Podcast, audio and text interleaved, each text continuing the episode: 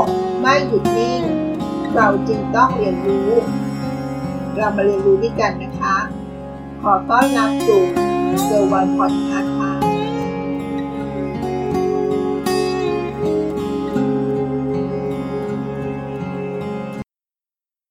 สวัสดีค่ะ ยินดีต้อนรับสู่เกิร์วันพอดแคสต์รู้ไหมว่าคนไทยยุคนี้ขาดวิตามินดีมากขึ้นมากขึ้นจริงหรือเปล่าคะ คำตอบก็คือจริงนะคะ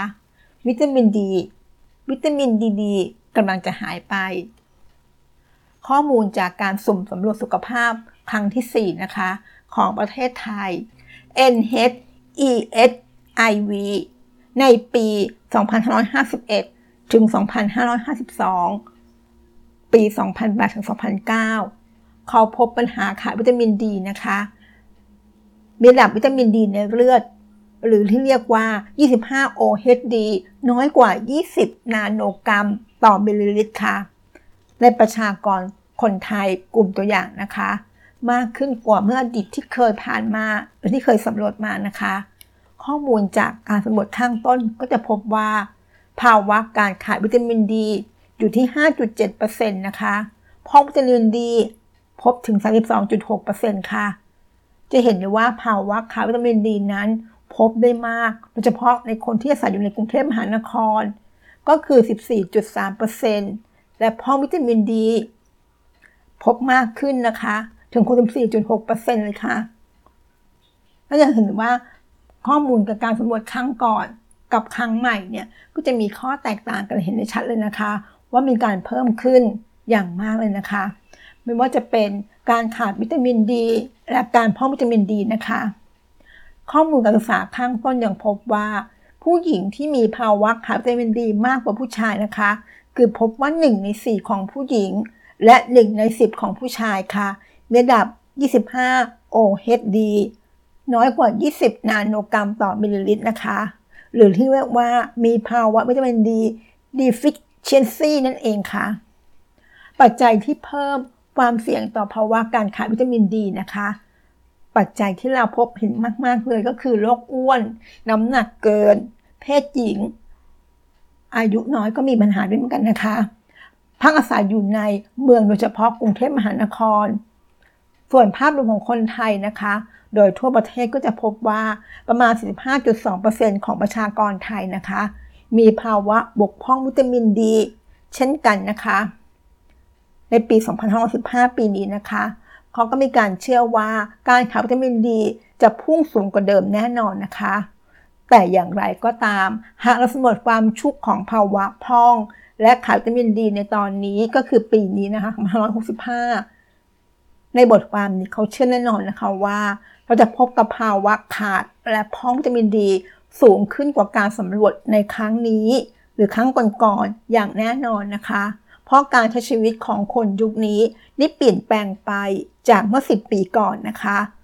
ที่แล้วจะเห็นว่ามันมีความมากมายจริง ๆนะคะ บวกกับสถานการณ์ต่างๆทำให้เราไม่ค่อยออกจากบ้านไปไหนนะคะ เรียกว่าอยู่กับบ้านเป็น work from home ไปเป็นส่วนใหญ่เลยก็ว่าได้นะคะไม่ได้ค่อยได้ไปไหนมาไหนกันเท่าไหร่ทำให้เราเป็นการลดการสัมผัสแสงแดดลงไปมากกว่าเดิมเช่นเดียวกันนะคะ ยิ่งเสี่ยงต่อการรับวิตามินดีที่ลดลงไปมากขึ้นนั่นเองค่ะ หนุ่มสาวออฟฟิศนะคะ ก็เสี่ยงต่อภาวะการขาดวิตามินดีมากขึ้นนะคะกรณีศึกษาระดับวิตามินดีในคนทำงานออฟฟิศนะคะ ในกรุงเทพมหานครเมื่อปี 2014 นายแพทย์สันใจยอดศิลป์และทีมวิจัยนะคะ ในจำนวน 211 คนนี้ อยู่ระหว่างอายุ 23-63 ปีนะคะ เฉลี่ยอยู่ที่อายุ 35.8 ปีค่ะ มีผู้หญิงทั้งหมด 127 คนนะคะ และผู้ชาย 84 คน ในกลุ่มตัวอย่างทั้งหมดนะคะ มากกว่า 50%จะมีอายุ 30-40 ปี ที่มีค่าเฉลี่ย BMI อยู่ที่ 23 กิโลกรัม ต่อส่วนสูง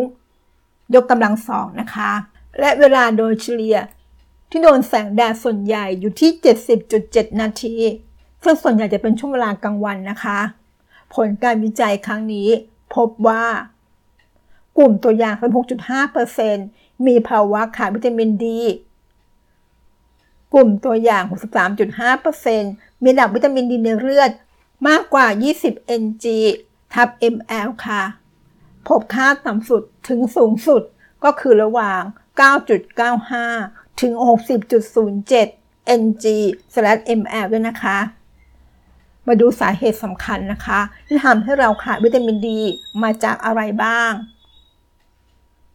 1. พฤติกรรมการหลบเลี่ยงแสงแดด กลัวผิวคล้ำดำ 2. การใช้ครีมกันแดด โดยเฉพาะ SPF สูงสูง 3. การสวมใส่เสื้อผ้าที่มิดชิด และ 4. การใช้ชีวิตส่วนใหญ่ อยู่ในอาคารที่แสงแดดเข้าไม่ถึงได้น้อย หรือเข้าไปไม่ถึงนั่นเองค่ะ เราจะทราบได้อย่างไรล่ะ ว่าตัวเราเองกำลังมีภาวะขาดวิตามินดีอยู่ เราสามารถตรวจระดับวิตามินดีในเลือดได้นะคะ ซึ่งตัวที่ตรวจวัดในระดับปัจจุบันก็คือเซรั่ม 25 OH วิตามินดี นั่นเองค่ะ ค่าตรวจจะไม่สูงมากเกินไปนะคะ วิตามินดี ระดับที่ถือว่าขาดวิตามินดี ก็คือต้องน้อยกว่า 20 ng ml นะคะที่ถือว่าเป็นการขาดวิตามินดีค่ะ ส่วนระดับที่ถือว่าพอเพียง ก็คือ 30 ก็คือมากกว่า 30 ng ทับ ml นะคะ ค่าที่เหมาะสมในช่วงของคนที่มีสุขภาพดี ก็อยู่ประมาณสัก 40 ถึง 60 ng ทับ ml ค่ะ เราเรียกว่าเป็นค่า optimal level นะคะ เป็นช่วงของคนที่มีสุขภาพดีนั่นเองค่ะคำถามถัดมานะคะ หากตรวจพบแล้วว่าขาดวิตามินดีจะต้องทำอย่างไร กรณีขาดวิตามินดีนะคะ โดยทั่วไปแนะนำให้รับประทานวิตามินดีเสริมค่ะ ภายใต้คำแนะนำของแพทย์และการดูแลอย่างใกล้ชิดนะคะ บวกด้วยการติดตามระดับวิตามินดี ภายหลังการทานอาหารเสริมด้วยนะคะ ต่อไปตามที่แพทย์ได้นัดหมายการรับประทานวิตามินดีเสริมนั้น ส่วนใหญ่มักเป็นวิตามินดี2หรือ D3 ซึ่งมีทั้ง 2 แบบนะคะ เป็นแบบ Interactive วิตามินดีนั่นเองค่ะรับประทานอาหารที่มีวิตามินดีสูงๆ เช่นไข่ นม โยเกิร์ต เห็ดหอม ปลาที่มีไขมันมาก เช่นปลาแซลมอน แมคเคอเรล และทูน่าค่ะ พยายามให้เราหรือผิวของเราสัมผัส หรือโดนแสงแดดทุกวันนะคะ เพื่อให้ผิวนั้น เพื่อให้ผิวหนังของเราสร้างวิตามินดีได้ ช่วงเวลาที่แนะนำในการสัมผัสแสงแดด คือประมาณ 8 โมงถึง 10 โมงระยะเวลาประมาณ 10 นาทีต่อวัน เท่านั้นเองค่ะ นั่นก็คือเรื่องราวที่เกี่ยวกับวิตามินดีมาฝากนะคะ